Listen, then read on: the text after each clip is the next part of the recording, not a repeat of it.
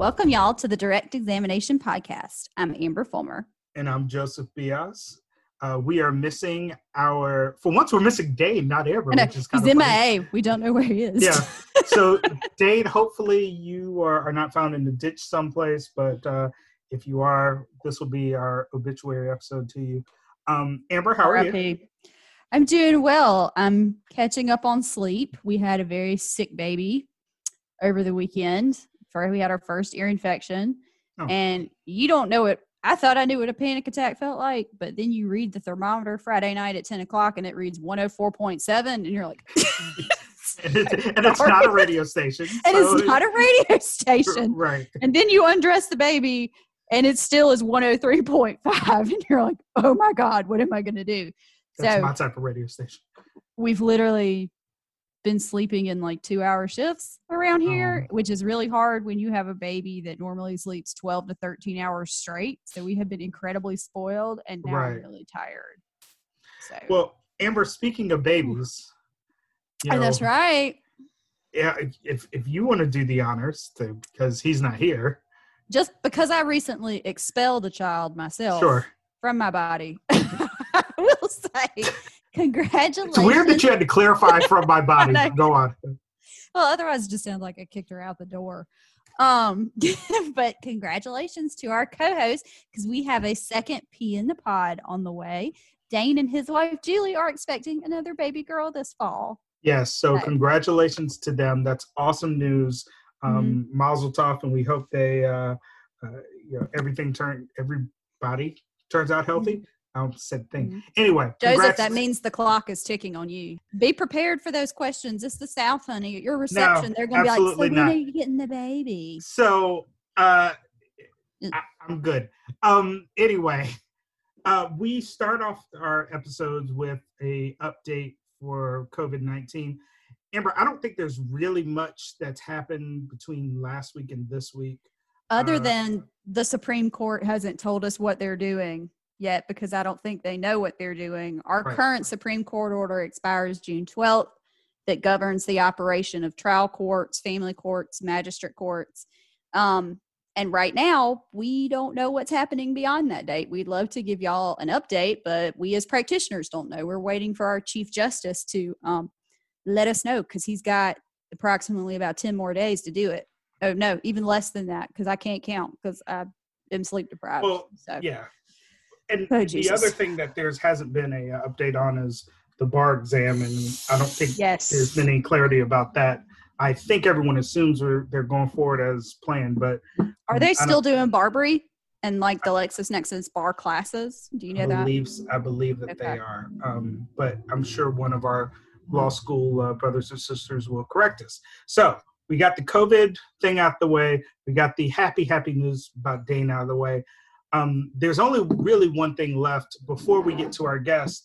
Uh, we heard at the intro of the last podcast, we're very much aware of everything going on in the world um, the police brutality in Minnesota, the protests and demonstrations all across the country regarding mm-hmm. um, the treatment of minorities and the killing of black men and women by uh, the police. Um, we are very much aware of those. We obviously send our thoughts and prayers to all of the victims of um, police brutality. And what we want to do in the very near future is use our platform to have a discussion with people who know what they're talking about about the issue. Um, we are going to plan that. We hopefully will have that for you sooner rather than later.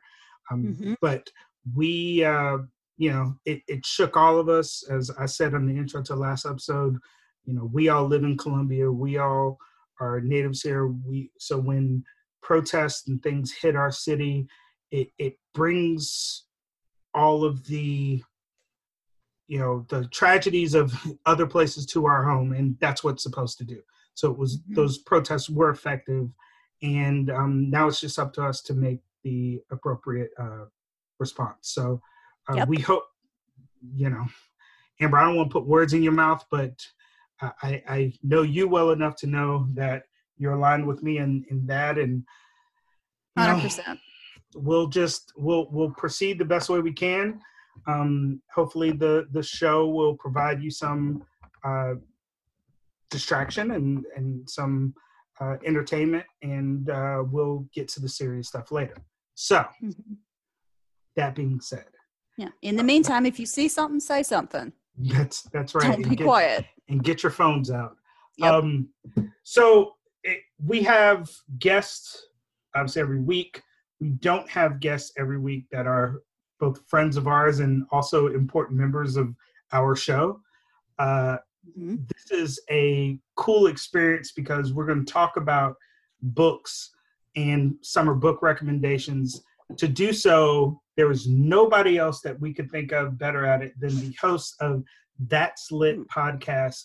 You can find that podcast every place that you can find this podcast, uh, and you will notice they voice the Honor podcast because, in addition to the lovely Carson Terry, who will be joining us, our friend and producer Brendy McNair is also the co-host of that podcast. So they're going to tell a little bit about their show before we get into uh, what we want to do today. But Carson, Brindy, welcome.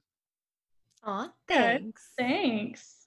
I so, just I just want to point out that Joseph on on the record, as I hear they say in court, has admitted that I am important.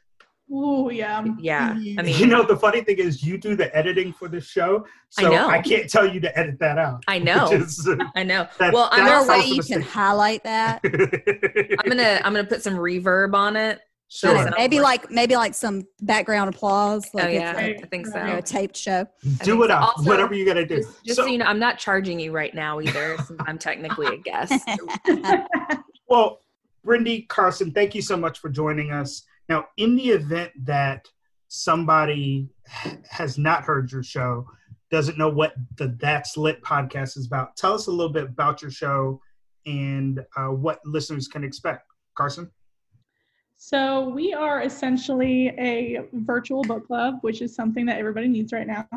Um, and we kind of pride ourselves on being able to, you know, say for our listeners who don't have time to read, they don't necessarily you know, liked or have the attention span to be able to sit down and read, we're going to read Joseph. the for you and we're going to tell you all the good and bad parts about them. So it's like you actually read them. Um, so, you know, so you can still take part in book club and, you know, be able to chat with your friends about all the important books that are going on, that are being published right now and still sound informed, but you didn't actually have to read anything. And you get to listen to us banter back and forth, which everybody wants to hear. So, right. Yeah. And it's, it's um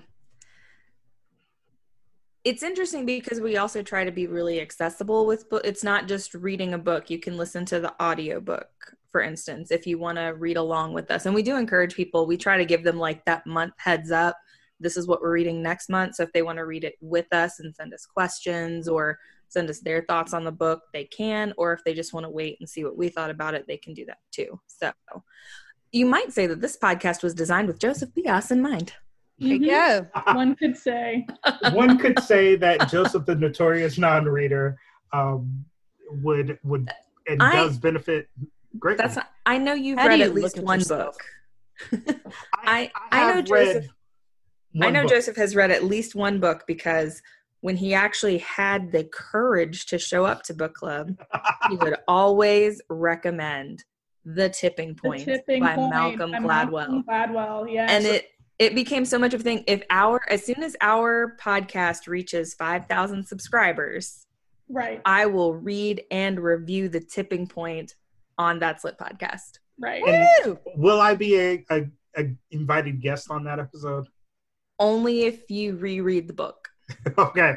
By the way, never read that book. I just wanted to read it. So. Oh my God, the truth comes out. Oh, sorry, it goes all the way to the top. so Shameful. Again, if we're Amber, obviously is the uh, is our show's resident literary expert. We mm-hmm. have Brindy and Carson from That's Lit, and the idea behind this particular show is they're going to tell us about what books they have been reading, what books they recommend you read for the summer. Um, Amber, it's up to you. Tell tell us what you got. Awesome. Well, unlike Joseph and Dane, I cannot read it. I mean, well, number one, we as attorneys have to read constant case law updates, bar blasts. We spend all day staring at a computer screen doing pleading. So the amount of pages and paperwork that we have to go through on a daily basis is ridiculous. And I will say, I used to read three or four books a week, and then I hit law school, and I the best I could do was a cookbook. Like I didn't want to read anymore than I had to, but I have finally I started reading a little bit back in law school and have gotten back on the wagon, not nearly as good as I used to, but I will never own a Kindle and I will never read just a book off a computer screen. I hate that. I, so I will go to Amazon. I had three books come in today and I will just there's one room in my house that's dead it's my room and it's my library and i refuse to donate books and give them away so I'm you're gonna find me dead in a room full of dusty books with books. like 20 so cats. I used so I used to say the same thing that I would never have a Kindle. And then I got one for Christmas. I like sniffing them. Well, I like falling asleep while reading. This is this is the primary reason that I wanted a Kindle because I can fall asleep while I'm reading with the and the lights are already off so that when I and the Kindle automatically shuts off too. So when I fall asleep, it I'm done. And now like, you know, if the fella comes to bed and like I'm reading an actual book and the lights are on, he can turn all that stuff off. But he might not he might just leave me there with like mm-hmm. a book pressed in my face and that's how yeah no. I like the joy of an actual book the smell. and smelling it and i like seeing when you mark it like okay i'm so close to the end. What's gonna happen? So I check. so the kindle mm-hmm. tells you like the percentage and it tells you how much time you theoretically have left in the book and i like that. But, but the percentage it's like i don't know what that right. means. Like, like i have no awareness of what five percent is of you know 500 pages. We do this to escape actual amount. right, and I get that, and I also get not wanting to read on a computer screen after reading on a computer screen. Like I get it because it kills lawyers, my eyes. I can't imagine just uh, how y'all don't have severe like eye damage. It just Ugh. We all have reading glasses, whether we want to admit it or not. And it's because mine, it's normally I'm fine, but from looking from a page to a screen, mm-hmm. from a page, page to, a screen, to screen, it takes me like a half second to adjust. So my glasses are for that, and I didn't need them until friggin' law school, looking from book to the to the board yep. when a professor decided not to go all idiotic and actually use the board, and then back down to the book and up and across. And so, yep. But well, I'm happy that I read now. So for for people who do who people who live in Columbia and do like that feel and smell of a real book, there's a a bookstore on Main Street. They opened up just a couple months, November, December, I think. Yeah, sometime in there. Yeah. Um, great local bookstore. They're during like lockdown for COVID, they were doing curbside service. So if you ordered a book from them, they would deliver it like to the curb. They even were doing some like mail delivery. What's the name of the bookstore? Oh, did I not? Odd Bird Books. Okay. Sorry. Books. Yeah, you can follow them on Instagram. They have a great Instagram account. They're Their Instagram is so live fun. in a bookstore. So yeah, um, it's so. And I mean, so if you want to support a local business and get your real book, and if they don't have it in stock, they of course order it for you. So right, sweet. Yeah. Cool. Well, for today's purposes, I obviously this list was picked about two weeks ago and i picked some of these books with dane in mind and he's not here. Um, but these are just some books that um, i have read which i think highlight some of the issues in our legal system. Some of the books that we're going to bring up by Bryan Stevenson i think are applicable to current events as they are today. Um, and some of the other ones are just really cool books about either really famous trials um, or they are novels that do highlight some truth, like The Runaway Jury, um, but are purely for entertainment purposes. And I tried not to include anything super boring because I understand stuff that might be interesting to me or Joseph or Dane probably is not interesting to someone else. Like they right. really and, get into reading about the statute of frauds and things like that. And sometimes lawyers do want to read non-law books. I've we heard. do. What? You I don't want to just take your work home with you? Wild. That's why we this watch is... the People versus OJ American Crime Story. There you go. So, Amber, tell us about okay. the uh, books that you recommend Carson and Brindy, uh, then we'll follow up with your, what you're reading this summer and uh, head that way. Okay. Well, the books, I highlighted seven books, and I'll just go through briefly and kind of explain what those were. The first one, I think it goes without saying, every lawyer has read it. It's To Kill a Mockingbird by Harper Lee. Obviously, it talks about Atticus Finch and how he's the best person ever. and then you're like me, and Go Set a Watchman is published after Harper Lee dies, and it is yes. the worst. It's like finding out my favorite love song was written about a sandwich. Like Yeah. it's, oh, that's so accurate. It was so. I hated it, and part of Mm. You know they have to tear Atticus down, and Scout has to realize that herself. She has to b- break down her heroes because they're human, and I'm like, get this out of my face. Like, I just, not what I wanted to remember. her not what I wanted. I wanted to remember Atticus is my hero, and now you make him sound like some boom hick, you know, Mhm. that that believed in everything that he was fighting against. So Mm. don't don't bother with Go Set a Watchman. Read To Kill a Mockingbird. Live in the happy place. don't don't get your don't get your hopes and dreams smashed when you read Go Set a Watchman. So the second book um, that I think is awesome, and there is a documentary ESPN did 30 for 30 called Fantastic Lies, but it is called Until Proven Innocent by Stuart Taylor and KC Johnson. And what this book details in very good work is the Duke lacrosse scandal. Um, Mm. Many people probably remember that was when a prostitute accused the Duke lacrosse team of rape. Um, several members of the Duke lacrosse team, the university um, essentially blackballed them, um, did not do much of an investigation. at all, I mean, even I believe one of the professors like hung a picture of the lacrosse team with all their faces all over campus and told people to go after these kids. And it turns out the woman admits later that she made up the story. That did not occur. And the head prosecutor, Mike Nifong, was found to have fabricated evidence. Um, Oh. and he ended up getting disbarred and facing criminal charges because he mishandled evidence and even when he knew the evidence did not implicate the lacrosse players continued to pursue criminal charges against them and sexual allegations whether you're talking about sexual allegations of a minor or any any broad spectrum whenever that's brought up it is hard for a defendant to come back from that. So once it's out there it's out. And all of these young men sued Duke in private actions um, and ended up settling for undisclosed amounts, I'm sure in the millions, because they did come from privileged families. Um, but one of the players that actually they highlight him in the book, he was an African American player, and everyone turned on him when he would not sell the other lacrosse players up the river because he's like, no, I don't think that happened. Um, so it does talk about some racial tensions in the book, but this is when I wish Dane was on the podcast because he could talk about prosecutorial misconduct and just rip into Mike Nifong.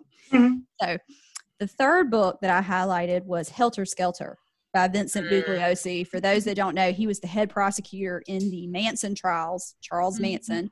And he also, after he retired, he died, I think about 10 years ago, maybe a little less than that Mhm. he wrote a book on the OJ Simpson trials called Outrage. And it, the first, the page, they're just incendiary. He rips defense, he rips the prosecution. Wow. I mean, it is, you read it and you're like, Jesus, my fingers are burning. Like, it is, I, if I read that and it was about me, I might not ever practice law or show my face again. Like, he, he was brutal. wow. I so wish he was around today to give some commentary. Instead, you know, we're stuck with what's his name, Al- Alan Dershowitz out of Harvard, which is fine. Um, we'll do with what we have. It'll You know, we'll make do. do. So, but that book is about the Manson trials. It talks about you know the precautions that he and his family had to go through Mhm. cult like following that Manson had. Um, and even one thing that I think is pretty interesting is even though he was a prosecutor, one of the women that was convicted that received, I can't remember if she received a life sentence or a death sentence, which was then when the Supreme Court came along, the de- all death sentences in America were commuted to life sentences based on the Oh, Supreme wow. Court decision. Yeah. They um you had to redo the death penalty, but everyone who had a death penalty sentence, and Joseph, correct me if I'm wrong, it got commuted to life. I think so. Yeah. And I think that's how Charles Manson ended up with a life sentence and not a death sentence. But one of the women, and I God, I can't remember her name, but she was basically the the head woman in the Manson cult that did these murders. She actually petitioned for release before she died in prison. Mm-hmm. And she had a form of cancer. Like she was a quadriplegic. She was bedridden. Um, and she petitioned to be released. And Vincent Bugliosi actually said, release her because she is not a danger to society. There is nothing she can do. It's not like she's going to run out of jail and go um, engage in bad conduct or enjoy a life because she really doesn't have one. We're paying for her to, you know, just kind of yeah, deteriorate. Um, so you know the the whole part of jail is to punish and um, rehabilitate, and in that case, it was completely done. So he said, "Let her out." She ended up losing the petition, and I believe died in a prison hospital. Oh wow! Helter, Helter Skelter is very good. Yeah, if you if you watch the news, Joseph. Like, if, I was just saying. I was just, to say spoilers. It, so, but it's don't read it before dark. Um, it is mm-hmm. a little it's a little heavy. Oh, yeah. Um, some of the stuff that I mean, it goes into detail about the crime scene, and I mean, it's rough. And Charles Manson. Um, on a more lighthearted note, my number four recommendation, um, as y'all know, I'm a huge fan of Bryan Stevenson because he is a big advocate for criminal justice reform and juvenile justice reform, as well as um, abolishing the death penalty. And his first book was Just Mercy, and that was um, written about one of his clients. He actually successfully had his death sentence um, overturned and dismissed. Um, and movie spoilers. Yep. Again, it's now a movie. It's American Mercy. history, Joseph. Just, Michael I'm B. Just... Jordan is in it. Jamie Foxx. Okay. Jamie Foxx is Jamie in it. He plays Walter McMillian. It's also streaming for free, I think, this entire month for um should be. Oh, I can't remember it, for like racial um disparity education. And I can't remember yep. yeah. the network Mc, that's doing it, but Mr. Yeah. McMillian was convicted purely because he was a black man. They they there was no evidence that he was near the crime scene or did anything wrong the base the pressure was on police because the woman who um, was murdered was a white woman. I believe she was also sexually um, assaulted, and she was murdered in a very horrific way. And the police were under pressure to just get somebody, and they got Walter McMillian and he had nothing to do with it. And I mean, it was so bad as there's like 20 something people that put put him at a fish fry that day. He could not have gotten to the murder and committed the crime, and the police just still overlooked the evidence his conviction ultimately um, was dismissed. The prosecution decided not to refile the charges when he was granted a new trial. So he walked out of jail after spending several years on death row. And I believe, and it's in Alabama, of course, because they're super progressive.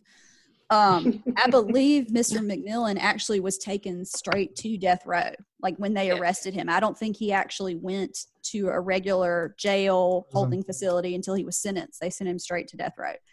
Um, so that's an excellent book. And yeah. in Just Mercy talks about Mr. McMillian, but it explores juvenile justice reform, you know, specifically where we have these children that are, mm. or 13, 14 that commit a murder, but they're automatically sentenced to life in jail with no possibility of parole. Or, those, yeah. That are just, can you know, yeah. accused or, of committing a murder. Like yeah. George Stinney jr., mm-hmm. Emmett Till, I mean, and he wasn't even accused of murder, just anyway anyway right well one of one of the books in that one of the cases and i forget the young man's name but it was a 14 year old african american boy in south carolina and they ended up mur- um, killing George him. Stinney. That, that was George Stinney. George Stinney. Um, He's 14. I mean, four, 14 years old. Um, it's awful. So the other book that's kind of like a subsection to that, and you'll hear him mentioned in Just Mercy, is uh, it's a defendant called Anthony Ray Hinton, and he wrote a book called The Sun Does Shine. And Mr. Hinton is another one of Bryan Stevenson's uh, clients through the Equal Justice Initiative, the EJI and he spent 30 years on Alabama's death row before our Supreme Court of the United States unanimously, without argument, threw oh, wow. out his conviction. Yeah, they they submitted the briefs. They didn't even get to argue it. They said, "Oh God, no," you know. Wow. We should, we should so after 30 years, he walked out of jail. And one thing that I think kind of highlights how much he missed in jail. He was he was jailed um, back in the 80s, and again, he spent 30 years in jail, is when Oh, he wow. came he came he came out of jail and his best friend he came he came out of jail and his best friend who visited him every day even when he transferred facilities and they changed visitation times and he had to drive like three hours one way just to see him would always come see him um, he picked up anthony from jail and on the way home um, the gps started talking and anthony went to jail before cell phones Mhm. computers gps and he said he, he almost had a heart attack in the car because he's like there's a woman speaking in your speakers but that's how much he missed Right. because he was in he was on death row for 30 years and the book highlights other men that he met while on death row um, some were executed some were not um, but he actually started a book club in the prison and people would donate books and they would pass them around and the death row inmates would read them and meet and one of the men that he befriended was a white supremacist um, wow. yeah he was the son of a very well-known white supremacist who had a lot of money Amber, you're giving away the whole book. Jesus Christ, Joseph is. It's not like it was just published. know. it will be a No, but when you Again, started, it's- it was when you started. I was like, "Oh, this sounds really good. Oh, this is good." Anyway, go ahead. Sorry. It's American history, Joseph. Thank Like, you, thank you. But anyway, he was able to, you know, get he and this white supremacist were actually able to sit down and have conversations about To Kill a Mockingbird and some of these other books, uh, and he actually befriended some of the guards. It's just it's a very good book. I recommend it. Again, it makes you ill that someone actually had to go through that and Right. sat through that for 30 years. Um, but I would highly recommend that. So, fifth, this is more for attorneys. It's a book called Flame Out by James Blackburn. And for those who don't know, we as attorneys have to do a certain amount of substance abuse and mental health credits every few years because the lawyers are beating the dentists and the doctors when it comes to substance abuse and suicide and alcoholism and rates of depression. There's actually studies that show that the general population and law students before they start law school are all in the same field as far as percentages of people suffering from anxiety and depression. Mhm. But when people graduate law school as compared to the general population, they're like four times likely to have those symptoms. But Mr. Blackburn actually he came and spoke at a legal ethics seminar that I attended. And he was a very well-known attorney in North Carolina, won several big cases, um, very well known. But eventually, the pressure got to him, and he started um, taking moving one client's money to another client to compensate for verdicts that he said were one that never actually existed, which you can't do. Wow. He, he made up orders and eventually he got called on it. He got arrested and he served jail time with some of the very people that he had sued. Um, and it, it was a massive fall from grace. Was, um, Ooh, and he, isn't- as that's how like Marvel villains are born. yeah, Like well, that right there. part of what he t- the book's point is how he got so overwhelmed and so caught up in producing good results for his clients that he he just couldn't find a way out so he goes Mm. into jail and when he comes out he can't be a lawyer anymore he's been disbarred um, he starts being a waiter at a local seafood restaurant and he would always go there when he was a practicing attorney so he ends up being a waiter for the very people that he used to Oh. practice with Why would he do Um, that? well, he's, you know, he says it's a very humbling experience and it helped him Ah, get back I on bet. his feet. Yeah. Um, a lot of people did not shun him. They, wow. you know, they were very sympathetic to his situation, but it's like, look, dude, you broke the law. We're going to treat you like everybody else. Yeah. Um, but it talks about his what he did and his journey back, and now he does a lot of motivational speaking for lawyers. He talks about mental health uh, because it is a massive problem for lawyers in our um, in our profession. That's why we have the Lawyers Helping Lawyers Hotline. The bar offers free counseling, um, and I can tell you, I've seen it in a lot of my cases where lawyers are litigants. Um, and I'm very glad that we had Nicole Davis come on the podcast and talk about it. I hate I missed that. Um, so the last two, one is a fiction, one is not fiction. We'll start with the fiction one because that one's really fun. Um, Runaway Jury by John Mm. Grisham. If you if you don't have a chance to read the book, watch the movie. Okay. Mhm. So essentially, a woman's husband is murdered in the workplace with several other employees by a grieved former employee, and she sues the firearm manufacturer. And essentially, the book talks about um, the jury selection process and the trial. And if you watch the bo- movie, and yes, Joseph, I think I have to give a spoiler here because I have to tell people what's going on. the Again, movie d- didn't didn't the movie and the book like decades ago? Okay. Yes. So it was a it was a long time. Like John. I'm just saying, if Rachel somebody, Weisz and Gene okay, Hackman. Sure. Yeah. Joseph. Go on. Go on. Go Dumbledore. On. Snape killed Dumbledore. what? And Dumbledore told him he had to do it. That's right. what? Blown. But anyway, in this, if you, I'll go off the movie because I know a majority of you probably are not going to pick up the book. But what it talks about is, re, you know, resources when it comes to picking a jury. If this were a criminal trial, the prosecutor who is selecting the jury panel would already have, and Joseph can attest to this being a public defender, they already have pulled for them in addition to the jury questionnaires that the prosecutor gets a list of the defendant of the potential jurors background charges. They're supposed to admit it on the questionnaires. They very rarely do. Um, so the prosecutors already have that up there. So mm-hmm. and if you're just a defendant in a in a criminal trial criminal trial you just kind of have to go off the jury list as you see it and the information that you get. In big civil trials defendants are usually big corporations people with wings, people with deep pockets. And those people will go out and hire jury consultants. They'll hire private investigators, anybody to look at this jury pool. They'll conduct focus groups to see how who's going to be the best juror for them to trials. pick in mock trials. Yeah, and they will mm-hmm. do mock trials. They'll tell the attorneys you didn't suit well with this particular type of jurors. They'll rate them and score them.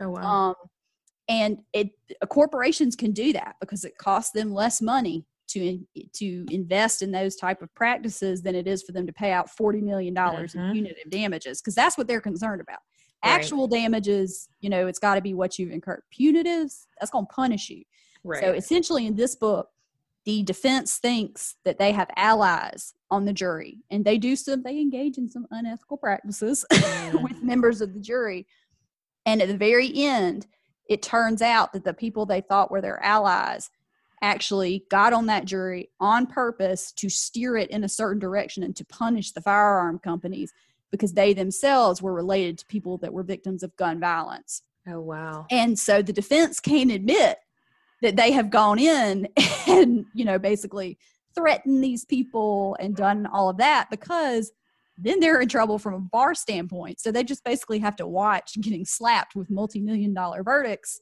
because these pe- these people basically took the jury and made it run away. They, you know, runaway jury. They got on there and steered the jury how they wanted it to go, and the defense can't do anything about it because admitting otherwise would have right. You know, they'd be in the hot seat. Yeah. All right. So, and last book. Last book is Lincoln's Last Trial by Dan Abrams, and I'll admit this is not one I came up with on our first uh, podcast with Dick Harpootlian. He mm-hmm. was actually reading this. I do not know how Dick Harpootlian has time to read and practice law. It's a that is a I don't know. It's a mystery. We've got to figure it out because audiobooks. Yeah, I don't think he sleeps. Yeah, maybe. Maybe. But anyway, it talks about Lincoln before he won the presidency. He was actually a very celebrated trial attorney. Mm-hmm. Um, he was actually a very disorganized individual. The book goes into his office and but he was very good litigator. He rep- he prosecuted people. He represented criminal defendants, and in this case, he was representing a young man who was accused of murder. He claims it was self defense. Um, and Lincoln actually had a court reporter come in and do a transcript, and that was unheard of back in the time, you know, back in the 1800s right. when he did this. So it was a very good look on Lincoln the lawyer as opposed to Lincoln the president. Um, and it was really interesting because he tried like over 2000 cases i mean he was very Whoa. well known for his trial work which a lot of people just remember lincoln in his presidency in the latter half right. of everyone's like gettysburg address and they don't go beyond that sure, sure. they don't get much further so those are my seven eight if you count the part Bryan Stevenson maybe nine if you want to talk about outrage did amber just dane us i amber amber the I was cursed. Ever date the crap out of G. All right. So And if Dane was here, he would have backed me up. And he'd have recommended sure, more. Because you, you just gave away all the books. Oh no, there's more. Joseph, I have there like 400 right, books right, okay, in my library. Okay. So Carson and Brittany. So Amber has given us her 15,000 uh, book recommend legal book recommendations. Exactly. Uh, the host of the That's Lit podcast.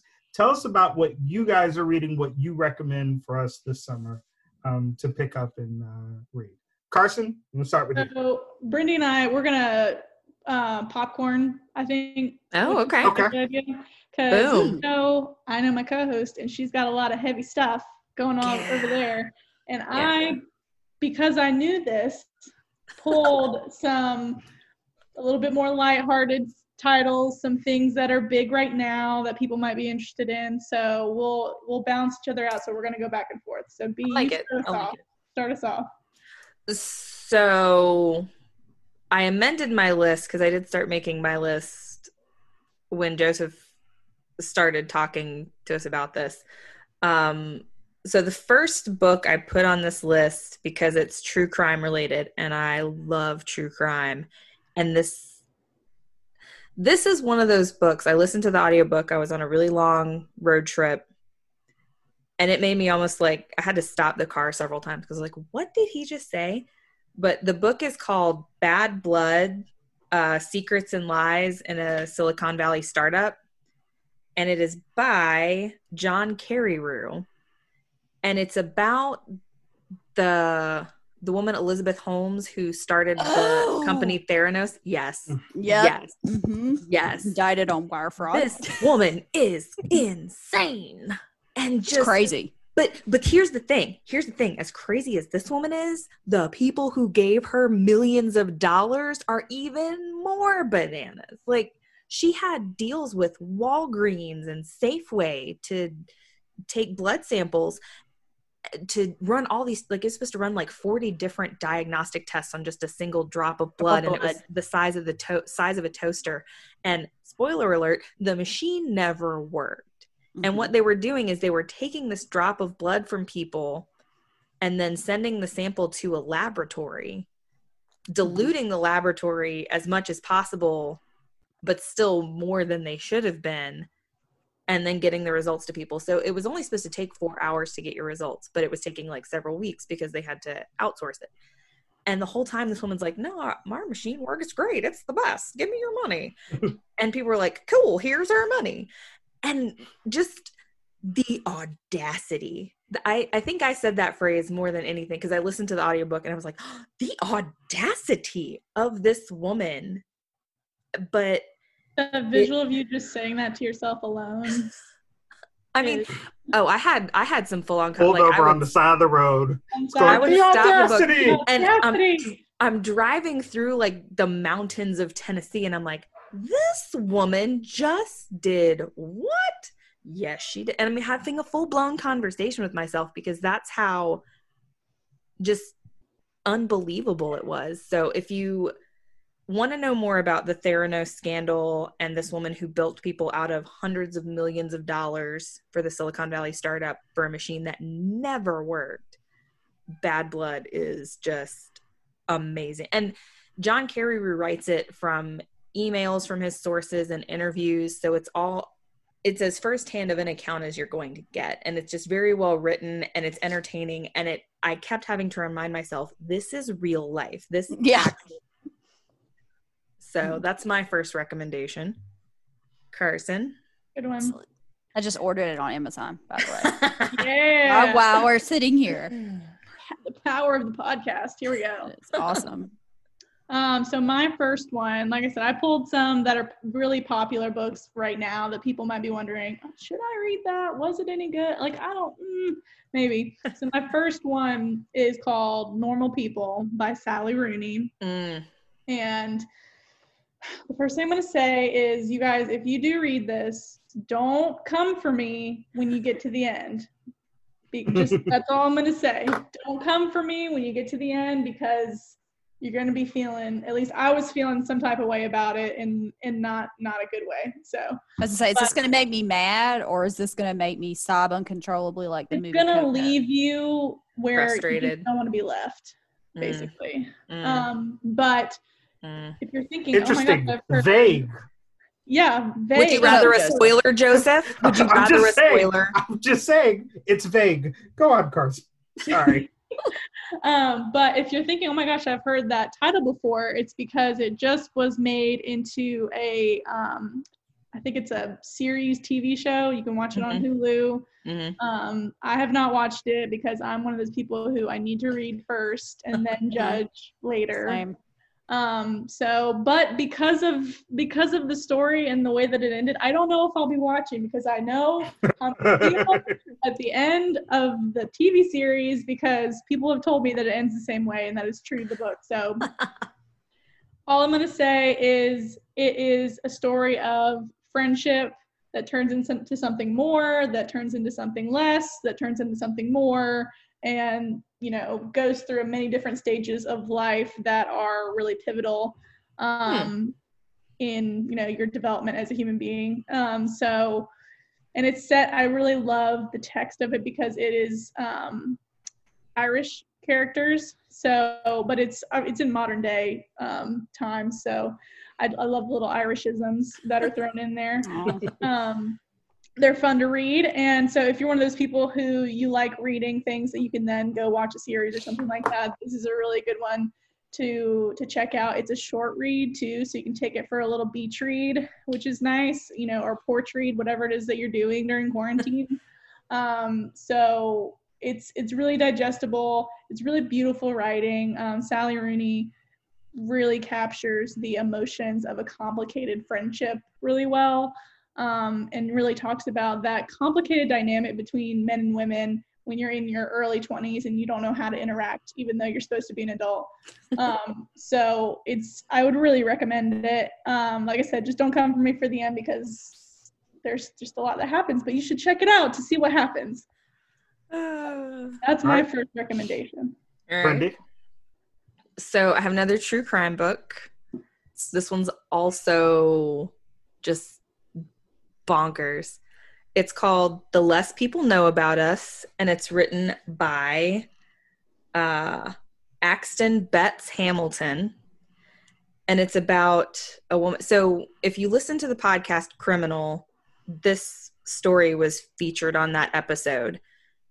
And it's just it is unbelievable. That's the only word I can think of to describe it. But it's Axton Betz-Hamilton in the book is Axton Betz. It's her story. It's a firsthand account of identity theft. And she was a mm-hmm. victim of identity theft at a very young age. Like, I think in her early teens, like somebody had stolen her identity. And she didn't find out about it till she was in college and found out. One of my favorite lines in this in the book is she's talking about her credit score and she's like, you know, I had to do like a credit report and everything because just to find out once she found out somebody had stolen her identity and she's like, and it was 300. And I thought, well, that's really good because if 100 is like the best, then 300 is great. Oh my lord. And I was like, oh, oh no yeah. Do you want to tell her? Ugh. and I was like, I started sweating. Money stuff makes me uncomfortable anyway, but I started sweating when I read that. I was like, oh God, I don't want to be here when she finds out. Maybe I can just Hmm. skip. But again, I was listening to the, and she reads the audiobook too. And I was like, oh God, oh God, it's going to be bad. And Joseph, spoiler alert- alert. So if you want to plug your, plug your ears. Um, the person who stole her identity was her own mother. Oh wow. Shut up. No, I will not. In fact, I will tell you this woman um was probably uh either a sociopath or a psychopath. I am not a medical professional. I am not officially diagnosing, but she had some sort of dissociative thing because I mean she she was very crow like in her desire to have jewelry so she was constantly like ordering stuff off QVC and all this stuff she had separate lives where she would go on dates with men and like people in town would be like oh what about your husband she's like oh he's dead her husband is alive and well. Oh wow. like yeah. Oh yeah. Yeah. She just no problem just lying to and it when axton finds out that it's her mom it's just oh it it it was mind-blowing. And so i listened to the episode of criminal where this is very well laid out. And so listening to the book it was a little disappointing at first. And like i said i'm sorry because i kind of spoiled it for you guys. But listening to it and just knowing it's like your mom did your mother did this to you and like describing her relationship with her mother and it's like this heifer did this to you stop talking about how much you love her she's ruining your life so it's it was it was really great because now Axton Betz-Hamilton is a um she's a cyber sleuth person. She helps people with cybersecurity and Oh, cool. figuring out yeah. Oh yeah, she reclaimed that it, it's a really beautiful story of somebody who takes this awful thing that happened to them that was done to them by somebody who's supposed to love them unconditionally more than anyone else in the world and not only recovers from it but kind of thrives and flourishes so it's it's a great story and again it's just unbelievable like her own mom her own mother All right, Take it. Carson. So my second recommendation, I'm going to start by saying I don't know how this book came to be in my possession. I don't know where I got it. I don't know where it's from or how it came to be mine, but I found it the other day um, while I was moving and it was like, oh, this is a pretty chunk of a book. I'm going to read this because I got some time. So um, it's called Beyond the Point by Claire Gibson. And it is, I have never read anything quite like it as far as the concept. So it is about, it chronicles the three women, these three women who go to West Point. Um, and it follows their journey through West Point from the time that they're freshmen all the way through, you know, they get, you know, deployed and all these other things happen. And it just chronicles the three of them and their their friendship. Um, and just talks about it's it's a novel, it's fiction, um, but obviously based on a lot of a lot of true things. Author even says at the very end how much research she had to do and how many women she had to talk to who you know went through all the different things in West Point and how it is you know for women versus you know versus men and these three women were all also on the basketball team at West Point and you know issues that they dealt with and different things but it was surprisingly great um the whole thing was very I, I don't know what I was expecting, but it was just really interesting, just the whole thing, because I guess I don't have any concept of what that would be like to go to West Point or what those women went through. And obviously, I have no concept of what deployment or anything like that is like. And um, they just, they, the way that Claire Gibson writes about it was really, um, just really eloquent. And you could tell that everything was researched very carefully and done very carefully and just like just with a lot of care um, the whole book was and Sure. it's one of the few books that i've read recently because i'm not an emotional reader i'm not a crier laugher you know out louder um, while i'm reading and I, I shed a tear i shed a tear with this book Wow. um, I know. Aw. yeah it was really it was really good and it just really touches not only obviously you know on such an a, a- not a very well known subject matter um, but also just the intricacies of the friendship of these women and how it you know gets them through things like deployments and marriages and death and everything else. So um, that's beyond the point by claire gibson. Check it out guys. It's it's as an interesting surprising read. So that's my second. Awesome. Cool. i i'm pretty sure i know you is like a book of the month box or something i thought so but it didn't have the jacket so i don't know Well, I have a copy of it too because apparently you got two boxes, and I have a cop. You gave me your extra, so okay let somebody see this is why i keep it around because i don't know where this I- i don't know where these I'm usually not this helpful with things know, like that. So the next book that I have to recommend is very culturally relevant for everything that's going on now. It is Between the World and Me by Ta-Nehisi Coates. Hmm. And I actually reviewed this book Mhm. on our last year's July episode yeah i was about to say of a That's Lit podcast.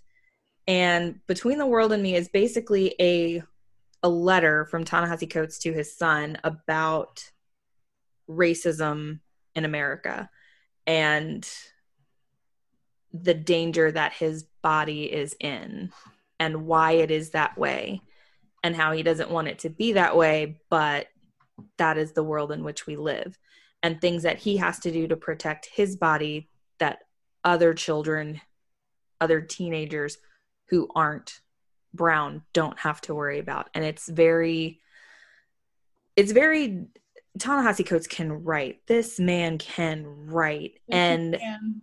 you're reading it the entire time. And then you remember that this is something that he is writing to his own son. And it, I mean, it hit me in my core so many times. I don't even have kids. And I was just like, ah, it's it's a difficult book to read, but it's an important book to read. So with everything going on, I definitely recommend that one. Right. And if you read that and you just can't get enough Ta-Nehisi Coates, he also recently came out with a book called The Water Dancer, um, which I read and reviewed a couple of months ago. I think that was for our Black History Month, so February. Mhm. Yep, yep, which is also great. So you guys check that out too. Um, so my next one is another book that everyone knows the title of by this point, but if you've you might just be annoyed with the title and you just haven't read it and haven't looked at the series or anything else. Um, which that was me until about a month ago because I'm one of those people who the more people talk about it, the less I want to read it. Um, so, but being that we had so much time on our hands at the moment, I was like, I'll crack this open and see what it's all about. So I'm talking about Little Fires Everywhere um, by Mm. Celeste Ng, and um, Mm. I'm here to say it it lives up to the hype, guys. Okay. It's pretty it's pretty good. It's pretty pretty good. Um, again, it's pretty short, um, so very bingeable. Mm-hmm. I've read it. Yeah. Um, and with a, some really surprising twists and turns in it, I would say. Um, and it's also now a, a series on Hulu too, I think. yes, yes. Is that Yep, the Kerry it is. Washington one? Yeah, it is. Washington. Kerry Washington and Reese Witherspoon. Reese produced- Witherspoon's production company, I think, Yep. actually purchased the rights to the book. That's right. Yes. So Kerry Washington. Gotcha. Yes. All right, good. Yes. Yeah. So so Kerry Gotcha. Washington is in it. So you guys should watch it regardless. Um, because I've heard she's fantastic. I haven't watched it yet, but um, I was really. I'm always. I feel like let down by some of these cult classics um, that pop up and are just so just so the rage. Um, but I was not disappointed with this one. It is really great. It really t- talks very interestingly about family dynamics um, and what family is really and who your family is and who you love and why you love them and the choices that we make um, with our families and di- different things like that. And it's it's really i would really recommend you guys just read it then watch the series. But really the experience you get when you're going to read this book is so much different than i feel like what i've heard of people who have watched the series. Um, Mhm. 'cause i've heard the series is pretty accurate as far as that goes but you're gonna you're gonna get a different vibe from the book and a different, a Okay. different thing, i feel like so you guys should definitely you know check out that, that book you can find it anywhere um, definitely this time i'm sure you know you can get it from the local library or anything like that um, so check that out little fires everywhere Cool. Do can I can I do one more, Joseph? Brandy, that- Carson, you have one more too? i have one more too Mhm. All right. Okay. One more each of you. That gives y'all eight. Amber seven, and I'll have one at the end. Are you writing are you actually writing down the books that we've been recommending? I have. I've Oh. ordered four while I'm sitting here. Thank you. Aw. I already have little fires everywhere. um so I'm gonna kind of cheat and do an Amber slash Dane. Um Do it. Do it. that I'm recommending Children of Virtue and Vengeance. Mhm. And if you have not read the first book in the series, Children of Blood and Bone, read that one first. Oh, that is Person still cheating. has my copy. i do it moved Um, with me So, Joseph, this one you might be down for this because, like, I know you're not big into Harry Potter, no. but imagine if you will Oh, you disgust me, Joseph. Harry Who Potter. Percy Jackson, and Black Panther Ooh. in a single Okay. book. Okay. that and i recommend this book because again we're living in a very strange time right now and i think black people and other people of color could use some uplifting. And this book it discusses racism it discusses classism it discusses colorism but it is a young adult book and it's got magic and it it's about overcoming your oppressors and there were moments in this like reading this book and i just got chills reading it just because it's so relevant but it's explained so well it's and by the way it's by tomi adeyemi who is an amazing person and i love her. Follow her on twitter. The, her writing is very vivid it's very detailed but it's also very accessible. So if you're a 36 year old woman you can read it and get it. If you're a 13 year old kid you can read it and get it. It is an incredible story and it's just she builds this world that's so beautiful and granted i of course was like it's wakanda. I don't care. It's wakanda. That's what i'm picturing. That is what's happening in my brain. But it's just it's such a great story and the characters are so flawed. Like i hate perfect characters and i hate it when it's like this is the good guy and he's totally good and does nothing bad and this is the bad guy and totally bad has no redeeming qualities. This one you're rooting for every almost everybody but you're also like girl you are dumb. Just so why are you so dumb? So it's it's very real. And i think both of those books children of blood and bone is the first book in the series and then the most recent book is children of virtue and vengeance. So nice. by tomi adeyemi. Add to cart sorry. Also, the artwork on both of those covers, and Amber can attest to this, and she just ordered them, is gorgeous. It's great, yeah. Gorgeous. Amazon is real sneaky too. Have you? I love hardback books, and mm-hmm. they'll display the Kindle and paperback first, so you have to click the other options. Mm-hmm. It makes you buy the paperback, and that really. Well, most people want the paperback because it's cheaper. Right. So I'm sorry, but I have a book budget. I don't. I don't go out and get manicures. I don't. I am not that crazy high maintenance. If I have you to limit myself on anything, it's books. Like Austin will come in and he'll be like, "Why did we get ten books in the mail today from Amazon?" he's asking. He's asking why you have a literate household. I think he needs to reevaluate his priorities. Correct. Thank you. So, favorite room in the house. Okay. So for my fourth and final recommendation, this is one that I chose just because I totally nerd out about it because I love this author. Um, it is Writers and called Writers and Lovers by Lily King.